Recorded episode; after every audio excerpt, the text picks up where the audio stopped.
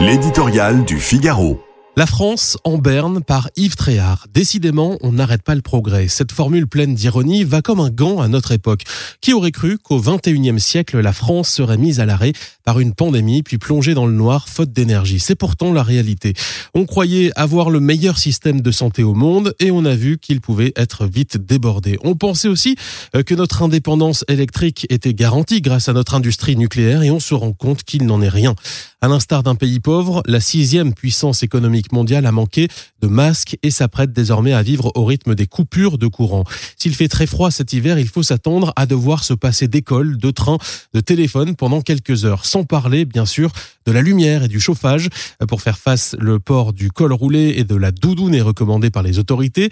La probabilité est telle que les préfets viennent de recevoir une circulaire de la première ministre pour leur donner le mode d'emploi des rationnements. Très actifs lors de la crise sanitaire les cabinets de conseil ont-ils été sollicités pour gérer notre misère énergétique et nous préparer à un Noël austère Cette pénurie qui se profile est révoltante. Elle en dit beaucoup sur l'état de notre pays. Ces causes ne sont qu'en partie dues aux tensions nées de la guerre en Ukraine.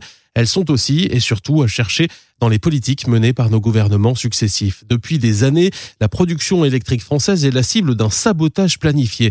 Sous la pression intimidante d'un écologisme de combat et pour des raisons bassement électoralistes, notre appareil nucléaire à la pointe du progrès dans les années 1980 a été négligé. Résultat, seule la moitié de notre cinquantaine de réacteurs a fonctionné à ce jour. On ne forme plus d'ingénieurs pour les entretenir et on s'approvisionne à prix fort chez nos voisins. La France est en berne. Cette crise énergétique en apporte une nouvelle preuve.